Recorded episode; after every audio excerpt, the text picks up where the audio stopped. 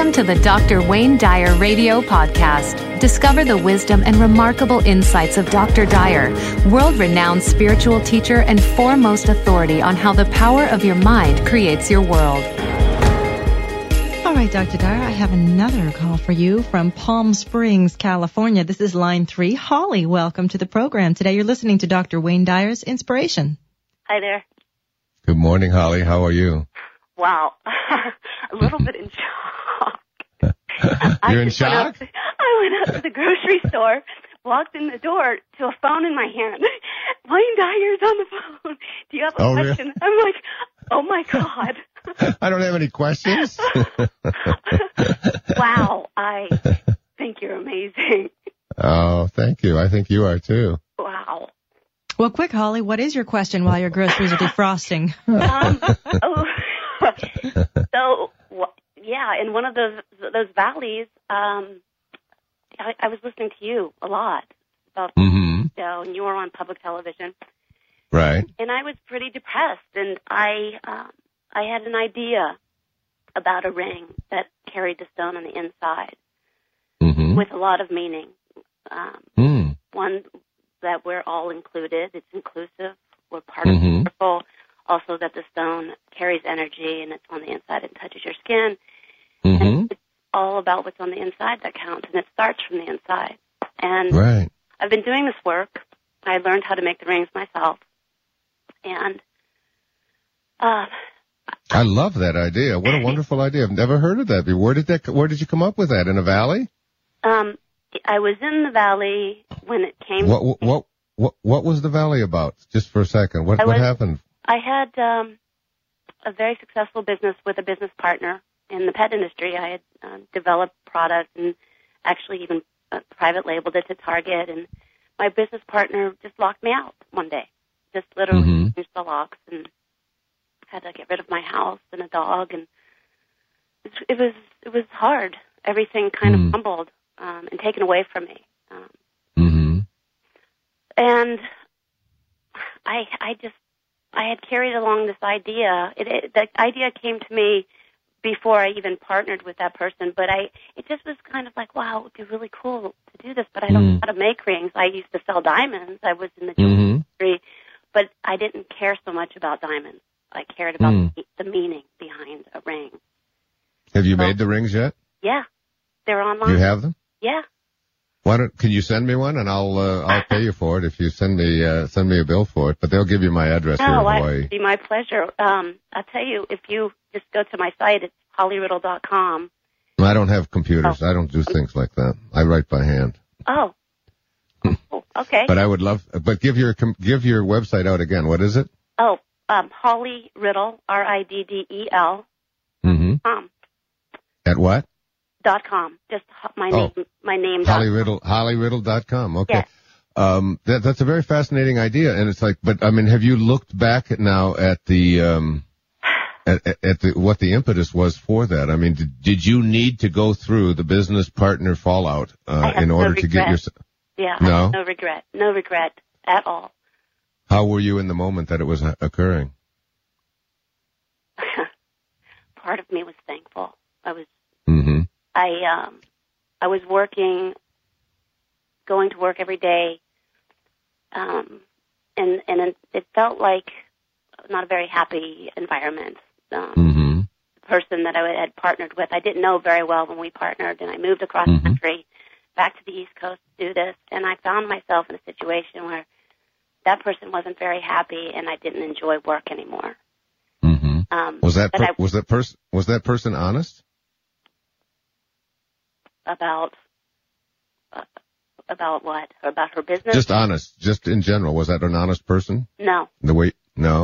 Did you, the first time that you sensed that some kind of dishonesty, some kind of this person doesn't walk their talk, whatever it might be, and you sensed that this was the time to either challenge it or do something about it, can you remember like letting it go and saying, oh, maybe it's just me, and then letting it continue and continue? The first hit came before I even partnered. I knew that there was kind of an ulterior motive with getting me to move. And I ignored it because the opportunity was, I thought, was just amazing. I ignored that first hit, and I. And wait, let's just go right there. And so, what do you think allowed you to ignore that and push on the other into another direction? This thing you said it was like a great opportunity, but you weren't really being honest even with yourself. You knew that this wasn't the direction you wanted to go, was it? Correct. All I'm hearing about is how beautiful your website is from Summer. She's going and wants me to order another ring for her. What's going on? Hey, here? You tell me to go to a jewelry website. What do you expect? She was there in less than 5 seconds. That's how it works. That's how it works. Right. Oh, go on. So anyway, you had asked in there what kind of a stone. What you just decide what I need, okay? I know it'll be perfect, and then also put an invoice. I'd prefer to pay you for it, just to help you out with your business. That's the way I like to do things. Thank you. So back there when you were in that, when you were starting to partner up with somebody on a completely different business, is that right? Actually, it was the same business that I was currently working in San Francisco, except I did not have a location. I was designing out of my house, and I was able to get a contract with Target. Mm-hmm. And then we met at a trade show, and I partnered with her, and I needed to move to the East Coast, to Pennsylvania. Mm-hmm. To handle. But that inner voice, there was an inner voice telling you something. That inner voice, that's really what I wanted to get to. It's why I wanted to hold you over just a minute. Yes, it was.